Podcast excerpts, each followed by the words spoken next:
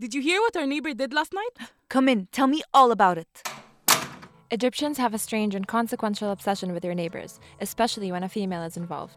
You know, because what will the neighbors say when our daughter comes back home in the middle of the night? It's pretty crazy, the restriction you have. On the Ihkia Masr podcast, on SoundCloud and PRX.